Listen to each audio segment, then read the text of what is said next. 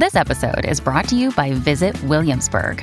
In Williamsburg, Virginia, there's never too much of a good thing. Whether you're a foodie, a golfer, a history buff, a shopaholic, an outdoor enthusiast, or a thrill seeker, you'll find what you came for here and more.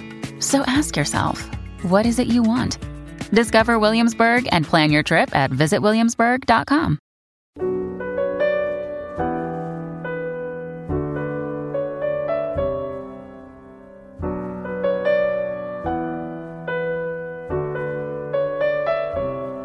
Vasistas Haftalık Almanya gündemi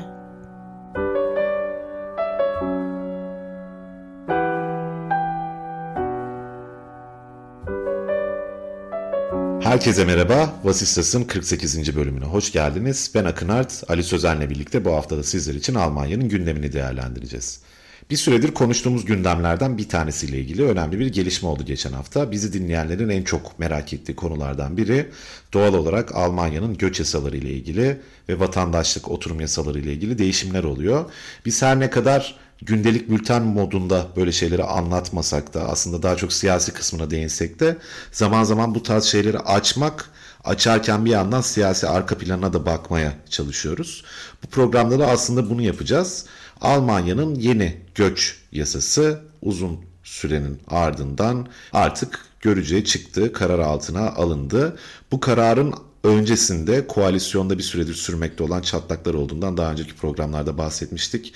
Hem çifte vatandaşlık yasası ile ilgili hem enerji krizindeki kimi yaklaşımlarla ilgili uzun uzun koalisyon toplantıları gerçekleşti. Yaklaşık 26 saat süren değil mi yanlış hatırlamıyorsam evet, Ali? Evet bir koalisyon toplantısının ardından yeni göç yasası da dediğim gibi gün yüzüne çıkmış oldu. Göç yasasının aslında temelinde birkaç madde var. Detaylarını zaten Ali bize anlatacak birazdan. Ama kabaca Kanada'daki puanlama sistemine benzer bir modelin esas alındığını söylemek mümkün. Ve Almanya'nın bir süredir çağdaş bir göç toplumu olma konusunda çaba sarf ettiğini bu ifade etrafında Almanya'nın göç politikasını şekillendirmek istediklerini biliyoruz. Aslında bu yasa bunun aracı en önemli araçlarından biri olarak gözüküyor. Bu puanlama sisteminin yanı sıra bir takım belge denkliklerinin de kolaylaştırılması temelinde duruyor bu meselenin. Buradaki göçmen işçilerin özellikle de kalifiye diye tanımlanan işçilerin yani diploma sahibi işçilerin en çok karşı karşıya kaldığı zorluklardan bir tanesi bu bürokratik süreçteki uzun mesailerdi ve buradaki zorluklardı. Buna dair de bir takım çözümler önermişler bu yasada. Fakat tabi bu yasa Almanya'ya göçü ne kadar kolaylaştırıyor sunulduğu gibi mi? Şartları neler, zorlukları neler bunları şimdi hep beraber konuşalım istedik. Sözü ben sana bırakayım Ali bu konuda öncelikle. Teşekkürler Akın. Ee, özellikle şunu ilk etapta söylemek lazım. Dinleyicilerimiz arasında da insanlar acaba bu ne zaman uygulamaya geçecek ya da ben bundan ne zaman faydalanabilirim Almanya'ya göç etmek isteyenler için gibi sorular e, doğuyor. Ve bazen de basın yayın organlarında bunlar biraz daha işte göç yasası geçti gibi e, lanse edilebiliyor ve bu bunların ardından da biz şöyle sorular alıyoruz. Bu geçen kaçıncı göç yasası? Yani ne zaman bu gerçekten geçecek gibi. Burada ilk etapta bir süreci anlatmakta fayda var. Özellikle e, gazetelerden takip ederken çünkü şöyle ibareler görebiliyoruz. Kabine göç yasasını onayladı. Şimdi bu ne demek? Yani bu e, doğrudan konuyla alakalı olmayan bir insanın e, anlamakta zorluk çekeceği bir ibare olabilir. E, dolayısıyla burada şu anda son etapta olan şeyin e, modernleştirilmiş göç yasasının yasa tasarısının Bakanlar Kurulu tarafından meclise sunulmak üzere onaylandı. Yani bir yasa tasarısının artık oluştuğu ve bunun daha sonra mecliste görüşüleceği ve daha sonrasında da gerekli adımlar geçtikten sonra yasalaşacağı ve bunun uygulamaya geçmesi için de belki işte yazı, belki sonbaharı, belki de gelecek yılın başını bekleyebiliriz. Yani şu anda bugünden yarına değişmiyor bunlar ama ortada olan bir e, düşünce vardı, bir plan vardı koalisyon e, görüşmeleri çerçevesinde de şekillenen. Bunun tasarılaşmasını e, dan bahsediyoruz biz. Ki bu tasarıda bizim daha önce de bahsettiğimiz e, vatandaşlık yasasının değişmesinden daha sonra ortaya çıkmış bir uzman taslağından e, kaynaklanıyor. Bu şöyle söyleyebiliriz belki değil mi? Yani aslında sadece hükümet ortakları uzlaştı. Evet. Fakat e, henüz meclisten ve daha sonrasında başka mekanizmalardan geçmesi gereken başka mekanizmalardan henüz geçmedi. Aslında hükümet yani uzlaşma dediğimiz şey hükümetin uzlaşmasından ibaret. Evet yani şimdi ortaya tasarı çıktı bunlar mecliste sunulacak ve bu e, me- mecliste onaylarsa bu haliyle ki tartışıp değişiklik de talep edilebilir orada geçecek yani ya da bir itiraz ya da bir e, çoğunluğu sağlarsa yasalaşabilir. E, tabii bu çok önemli bir adım. Bakanlar Kurulu'ndan geçmiş olması, Bakanlar Kurulu'nun bunu yasa tasarısı olarak ortaya koymuş olması. Çünkü öncesinde e, böyle bir plan vardı dediğimiz gibi. Bakanlıkların uzman e, taslakları bir e, uzman ekipleri bir taslak ortaya çıkardılar ve bu bunun üzerine tartışıldı ve Bakanlar Kurulu da bunu tasarılaştırdı diyelim yasa tasarısı haline getirdi ve e, dediğin gibi işte mecliste de tartışılıp daha sonra yasalaşma ihtimali olan bir taslaktan bahsediyoruz şu anda. Yani bugünden yarına değil ama belki önümüzdeki aylarda ya da belki de gelecek sene e, yasalı e, uygulamaya geçecek bir yasa tasarısından e, bahsediyoruz. Onu o, buraya değindikten sonra yani o umut da olabiliyor çünkü insanlarda göç etmek isteyen Hı-hı. insanlarda bunu beklemeli miyim ya da işte e, insan hayatlarını planlarken bunu düşünebiliyorlar. Bunu bir e, yere koyalım. Diğeri de işte aslında bu yasa tasarısının ne içer diye. Bu senin de bahsettiğin gibi Almanya'nın uzun zamandan beri olan e, özellikle nitelikli göçü teşvik etmek için yönelmek istediği modern göç toplumu e, hüviyetini kazanmak e, istemesiyle alakalı bir e, tasarı ya da bir plan. E, burada yapılan şeyler, yapılan değişiklikler ilk etapta yani şöyle genel olarak e, bir bahsedecek olursak daha çok üniversite mezunu e, yabancıların Almanya'ya gelmesini kolaylaştıracak ya da üçüncü ülke vatandaşlarının Almanya'ya gelmesini kolaylaştıracak düzenlemeler. Bunlar e, nelerdi? Şimdi ilk etapta burada bir takım ibarelerin değiştirildiğini görüyoruz. Ön, daha önceleri işte mavi kartla özellikle e, üçüncü ülke vatandaşlarının Almanya'ya gelmesi kolaylaştırmıştı. Bu da Avrupa Birliği e, yasaları çerçevesinde olmuştu. Daha sonra bu Alman yasalarında da uygulanmıştı. Şu anda bu e, mavi kart alma sürecinin birincil olarak Almanya içerisinde de kolaylaştığını görüyoruz. Yani üçüncü ülke vatandaşları Almanya'ya gelirken daha düşük maaşlarla mavi kart alabilecekler. Aslında özetle bu. Bunun da işte e, başka kriterleri vardı. Özellikle işte belli bir maaş skalası vardı. Bu yıllık brüt e, şu anda 58 bin euro gibi bir şeye denk geliyor. Ve e, bir de ihtiyaç duyulan meslekler kısmı vardı. Burada işte doktorlar, e, IT'ciler vesaire böyle biraz daha e, ihtiyaç duyulan meslekler kısmında ise bunun yıllık işte 45-46 bin euroluk bir e, brüt maaşa denk geldiğini görüyorduk. Bunların ikisinin de e, maaş sınırlarının azaltıldığını görüyoruz özellikle yeni yasa tasarısında. Doğrudan işte yeni üniversite mezunları da özellikle ihtiyaç duyulan mesleklerle aynı skalada daha alt maaştan e, mavi kart alabilecekler ki bunun da maaş sınırının da düşürüldüğü için toplamda 39-40 bin euroya yeni mezun olan biri de hangi alanda çalışırsa çalışsın yeni bir üniversite mezunu da burada mavi kart alabilecek. Normal e, gelenler için de normal mavi kart sınırında yine 47-48 bin euroluk bir e, duruma düşürüldüğünü ki bu da aşağı yukarı Almanya'nın ortalama maaş şına denk geliyor yıllık brüt olarak 48-49 bin euro. Buraya düşürüldüğünü görüyoruz. Yani aslında burada e, söylenmek istenen şey üniversite mezunlarının burada bir iş bulduktan sonra doğrudan mavi kart statüsüne geçmeleri anlamına geliyor bu. Yani güncel piyasa şartlarını, ücretler e, piyasasını özellikle düşünecek olursak bu buraya e, işaret ediyor.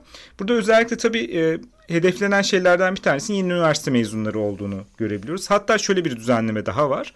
Üniversite mezunları artık işte mesleki tanınırlıklarını almadan da gelebilecekler. Yani ki işvereniyle anlaşma yapıp işte iki sene içerisinde ben mesleki tanınırlığımı alıp deyip daha sonra da alabilecekler. Doğrudan gelip çalışmaya başlayıp isterlerse alabilecekler. Her meslek için geçerli olmayacak bu. Ya da e, bir başka ayağı ise e, gelmeden önce yapılacak hazırlıkların biraz daha e, kolaylaştırılması yani oradaki bürokratik engellerin azaltılması diyebiliriz. Yani totalde biraz daha bu e, yurt dışından gelecek üniversite mezunlarının gelişini kolaylaştıracak bir tasarı olacak. Bir de şu madde önemli belki de. Şimdiye kadar gelen insanlar geldikleri alanda yani uzmanı oldukları alanda çalışmakla yükümlüydüler. En azından e, oturum izinleri onu öngörüyordu. Ama bundan sonra tabii ki şu anda bizim e, güncel iş piyasasında da gördüğümüz artık mesleklerin birbirinin içine geçtiği ve yeni iş alanlarının ortaya çıkmasıyla beraber diyelim ki bir iktisat mezunu bugün bir e, veri uzmanı olarak çalışabiliyor. Bunları da göz önünde bulunarak üniversite mezunu olan biri kendi alanıyla alakalı olması da bir e, bölümde çalışırsa ve maaşı alırsa mavi kart alabilecek. Yani bu takım kolaylıklar var. Birincisi bu. İkincisi de senin bahsettiğin fırsat e, kartı meselesi. Bu biraz daha Kanada e, Kanada modeli örnek alınarak yapılmış bir düzenleme ama bu aslında başka bir düzenlemenin genişletilmesi. Bizim bildiğimiz Almanya'daki yabancılar hukukunda bildiğimiz bir maddenin genişletilmesi ki o da şu e, şu anda son e, düzenlemeyle getirilmiş olan, bundan bir önceki düzenlemeyle getirilmiş olan üniversite mezunlarının burada iş ararken 6 aylık bir iş arama vizesi veriliyordu. Bu aslında fırsat kartıyla getirilen belli puan 10 e, maddelik bir işte puan çizelgesi var ve bu çizelgedeki puanları arada toplam 6 puan toplarsanız bir senelik iş arama vizesi alabiliyorsunuz. Yani fırsat kartıyla ifade edilen şey bu. Aslında o 6 aylık sürenin bir seneye çıkartıldı ve bunun içinde bir takım kriterlerin getirdiği ve bu kriterlerde aslında o 6 aylık vize için getirilen süreç şuydu. Ee, yeni şey üniversite mezunu bir bireyin burada iş araması. Bir sene içinde işte üniversite mezunu olmak 4 puan getiriyor ve 35 yaşı altında olmak ise 2 puan getiriyor. Dolayısıyla 6 puan tamamlayıp gelebiliyorsun. Ama başka kriterler de var. Diyelim ki işte bunlardan bir tanesi 35 yaşının üzerinde olabilirsiniz ya da üniversite mezunu olmayabilirsiniz. İşte bir puan şeyden alabiliyorsunuz. Son 5 sene içerisinde 6 ay e, Schengen vizesiyle Almanya'da bulunmuş olmak.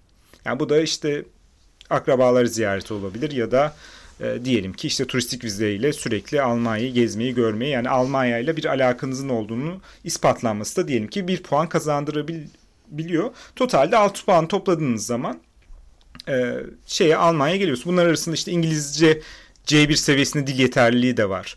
Almanca e, iyi derecede Almanca bilmek ya da yeterli derecede Almanca bilmek var. Bunlar da işte iyi derecede Almanca bilmek 3 puan getiriyor. Yeterli derecede Almanca bilmek 2 puan getiriyor. İşte iyi derecede İngilizce bilmek 1 puan getiriyor vesaire vesaire. Yani totalde böyle bir e, puan sistemi de getirilmiş ama dediğim gibi bunun aslında özünü oluşturan şey bizim daha önce iş arama vizesi olarak bildiğimiz düzenlemeydi. Özetle bu. Yani farklı uygulamalar da var. Özellikle AB içerisindeki diğer ülkelerden mavi kart alan insanların Almanya'da oturumuna dair kolaylaştırmalar var. Detaylarda da farklı düzenlemeler var ama temel olarak bu ikisini söyleyebiliriz. Ha, bir üçüncüsü de şunu da söylemekte fayda var belki. Bu e, Türkiye'den gelenleri doğrudan ilgilendirilmiyor ama Almanya iş gücü piyasasını ciddi anlamda ilgilendiren bir şey. Almanya son yıllarda 25 bin kişilik bir Batı Balkan ülkeleri kotası getirmişti. Bu da şu demekti. 6 tane Batı Balkan ülkesinden gelen e, insanların herhangi bir belgeye ihtiyaç duymaksızın 25 bin kişiye kadar yani bu, bunun yıllık kotası buydu. E, Almanya'da istedikleri alanda çalışabilmeleri. Tabi bu biraz daha nitelikli iş gücünün dışında kalan iş gücünü sağlıyordu Almanya için. İşte bu e, özellikle inşaat sektöründe yaygın oluyordu ya da gastronomide de e, bu, bu konuda istihdam sağlanabiliyordu. Bu 25 binin de 50 bine çıkartıldı. Çünkü bu uygulama Almanya için başarılı bulundu şimdiye kadar. Bir entegrasyon konusunda da hızlı ilerlediğini e, düşünüyor e, en azından hükümet. Dolayısıyla bunun da 25 binden 50 bine çıkarttı. Yani 50 binlik bir Batı Balkan ülkelerinden nitelikli iş gü nitelikli olmayan iş gücünün gelmesi ve diğer ülkelerden de burada tabii ki hedeflerinin 60 bin civarında olduğu söyleniyor. 60 bin civarında da nitelikli iş gücü olarak adlandırılan iş gücünün Almanya'daki iş gücü piyasasına katılması hedefleniyor bununla beraber. Bu yeni yasa tasarısıyla beraber. Evet peki bu büyük oranda Almanya'ya göçün kolaylaştırılması, Almanya'da artık çalışmanın çok daha kolay olduğu vesaire gibi ifadelerle aslında dile getirilmişti. Şimdi bunu nasıl değerlendirmek lazım diye de istiyorsan biraz tartışalım. Bir yandan Almanya'nın zaten ekonomik olarak büyümesi için gereken ciddi bir göçmen iş gücü açığı var aslında. Fakat buna rağmen bir dizi engel tanımlamak mümkün mü bu sistem içerisinde sence? Yani aslında ne kadar kolaylaştırıyor ihtiyaca kıyasla diye. Belki biraz onun üzerinden de tartışabiliriz. Ben bu yasa tasarısını aslında gerçekçi bir yasa tasarısı olarak görüyorum. Çünkü nihayetinde Hı-hı. yani yönetim açısından da başarılı. Yani bunu e, sınıfsal tahlilini bir yana bırakarak yönetim idare açısından baktığınız zaman da başarılı bir e, tasarısı ya da bir düşünce bir planlama olduğunu düşünüyorum. Çünkü şöyle Almanya'daki şimdi toplumun entegrasyon konusundaki bir takım tepkileri olduğunu biliyoruz ve son zamanlarda özellikle hı hı. nitelikli iş gücü için Almanya'nın cazip bir ülke olmaktan çıkmasına dair birçok haber okuduk ki gerçekten de öyle. Almanya biraz e, özellikle yurt dışından gelen göçmenler için zor bir ülke olabiliyor. Bunun içerisinde bürokratik yapısı da var. E, bir diğeri de belki toplumsal yapının kendine has özellikleri dolayısıyla. E, bunun etrafından dolaşmanın belli yolları var. Bir tabii ki Almanya'da özellikle bu e, yabancılar dairesi, oturum vesaire bunun etrafından dolaşmanın bir yolu olarak mavi kart bulunmuştu ve bir, bir, bir ölçüde de çalıştı bu Almanya için son geçtiğimiz yıllarda. Bu mavi kartın sınırını genişleterek aslında bu nitelikli iş gücünü biraz daha Almanya'nın o bürokratik problemleriyle olabildiğince az karşı karşıya bırakarak getirme fikri var ve bir yandan da işte bu yeni meslek gruplarının üniversite mezunu olduktan sonra orada bir şekilde piyasanın kendi düzenleyeceği fikri var ama bir yandan da şu var. E, Almanya'daki toplumsal yapıyı çok da değiştirmeden insanların burada diğer meslek gruplarında da çalışabilmesi. Burada da Batı Balkan ülkeleri hedefleniyor e, bahsettiğim gibi. E, ve öte yandan işte buradaki Almanya ilişkisinin için bir puan verilmesi vesaire. Burada bir e, alt metinde de bir şekilde burayla ilişkiniz varsa buraya gelmenizin kolaylaştırılması meselesi var. Yani totalde aslında yönetim açısından mantıklı bir göç politikasının bir parçasını oluşturuyor. Ancak bunun bir ikinci parçası da şunu da söylemek lazım. E, vatandaşlık politikası oluşturacaktır ki bu daha gelmedi. Gelmesi üzerine çalışmalar sürüyor, tartışmalar da sürüyor. Ama oraya geçmeden önce şunu da e, tekrar e, söylemekte fayda Hı-hı. görüyorum. Göç yani burada hedeflenenin aslında Almanya'daki toplumsal yapıyla e, yüzleşecek göçmenlerin ne baktığımız zaman ben bu yasa tasarısını okuduğumda şunu görüyorum. Aslında çok mesleğinde ilerlemiş e, işte senior seviyesindeki profesyoneller değil de daha çok mesleğine yeni başlamış ya da yeni başlayacak olan ya da işte Almanya'da okuyup mesleğini başlayacak olanlar için de düzenlemeler var. İnsanları hedefleyip bunların e, bu göçmenlerin Almanya'daki entegrasyon sürelerini geçirdikten sonra belki üst seviyelerde pozisyonlara gelmesini hedefleyen bir sistem var. Yani iş gücü olarak bu insanlar buraya gelsinler. Özellikle gençler gelsinler ki burada 35 yaş altında işte fazla puan verilmesi vesaire bunlar da bunu gösteriyor. Ve burada iş gücü içerisinde entegrasyon sürelerini tamamlayarak e, Almanya'daki toplumsal yapıya katılsınlar gibi bir durum var. Yani aslında mesleki yıldızları uluslararası piyasadaki uluslararası yetenekleri toplamak amacıyla değil sadece bu potansiyel yetenekleri kendine çekerek burada parlatmaya yönelik bir politik olduğunu söyleyebiliriz. Evet bu önemli bir nokta. Yani bir nitelikli iş gücü yasasından bahsediyoruz. Tanımı bu şekilde. Fakat aslında içerisinde belli bir türde nitelikli iş gücünü önceleyen bir takım mekanizmalar var puan sistemi tarafından getirilmiş. Onu da belirtmiş olalım. Sen zaten giriyordun konuya istiyorsan oraya geçelim yavaş yavaş son olarak. Vatandaşlık yasası daha doğrusu çifte vatandaşlık yasası AB üyesi olmayan ülkelerden gelen kişiler için e, esasen de aslında pratikte Türk vatandaşları için olduğunu bunun uzun süredir söylüyoruz zaten. Bununla ilgili bir miktar yol alındığını koalisyon ilk kurulduğunda ve sözleşmeye bu meselenin eklendiğini biliyorduk. Fakat sonrasında FDP'nin, Liberal Parti'nin, koalisyonun en küçük ortağı Liberal Parti'nin bir dizi şerh koyması sebebiyle buradaki tartışmaların uzadığını, bu meselenin meclise gelmesinin de uzadığını görmüş olduk. Şimdi burada nerede kitlendiğini belki biraz konuşabiliriz bu meselenin FDP'nin itirazlarının ne yönde olduğunu. Bununla birlikte elbette kehanette bulunmak gibi bir şeyimiz yok ama meselenin nereye evrilebileceğine ve bunun olası siyasi sonuçlarının neler olabileceğine dair istiyorsan biraz tartışarak devam edelim. Ya FTP'nin itirazının biraz daha bu çifte vatandaşlık verildikten sonra bunun alt nesillere aktarımı konusunda olduğunu söyleyebiliriz. Yani buraya gelen insanlar ilk defa Alman vatandaşlığına geçecek insanlar çifte vatandaş olabilsin ama iki vatandaşçı da alt nesillerine miras bırakamasın gibi bir e, tırnak içerisinde bir e, düşünce var. Tabii bu onların baktığı yerden işte bir yerde bir yere aidiyet yani o bildiğimiz e, sağ ideolojinin işte bir kişi vatandaşlık bağıyla ancak bir ülkeye bağlı olabilir ya da vatandaşlık bağı bir bağlılık e, göstergesidir gibi bir düşünceden kaynaklanan bir mesele. E, ya bunu tartışabiliriz ama temel olarak konunun burada tıkandığı söyleniyor ama burada başka pazarlıkların da olduğunu söyleyebiliriz. Diğer konuya geçince daha da anlaşılır olabilir bu durum. Ee, geçtiğimiz Aralık ayında aslında bunun uzman taslağı bitirilmişti. Yani yasa tasarılaşmaya ve belki de yasalaşmaya hazır vaziyetteydi. Ancak Aralık ayından beri bu konuda bir adım dahi atılmadı.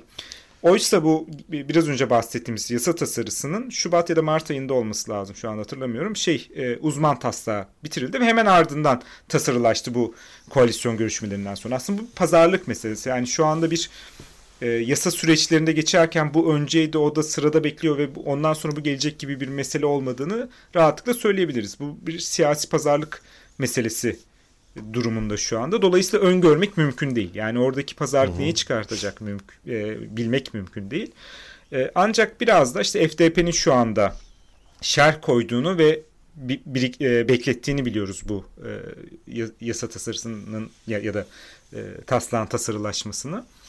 Bunu biraz daha işte e, ya önümüzdeki bahar yaz aylarında bekleyebiliriz elbette ama işte oradaki tartışmalar işte dünyadaki ekonomik gelişmeler, e, uluslararası ilişkilerdeki gelişmeler nereye gidecek onlarla da çok alakalı. Yani çünkü her seferinde bir koalisyondan bahsettiğimiz için yeniden bir masa kuruluyor, yeniden pazarlıklar yapılıyor ve ne yazık ki vatandaşlık da hiçbir tarafın birinci önceliği değil. Ama şunu da söylemek lazım bahsettiğimiz uluslararası yetenekleri kazanmak için bütünleyici bir göç politikasıyla yaklaşmakta fayda var. Yani siz bir kişiye buraya gel ama burada bir geleceğin olması meselesini çok fazla ikna edici yerden kuramazsanız elbette ki buraya gelecek insanların ya da buraya bağlılıkları konusunda da sorun yaşayabilirsiniz. Dolayısıyla o bütünün bir parçası gibi değer, değerlendirmek lazım.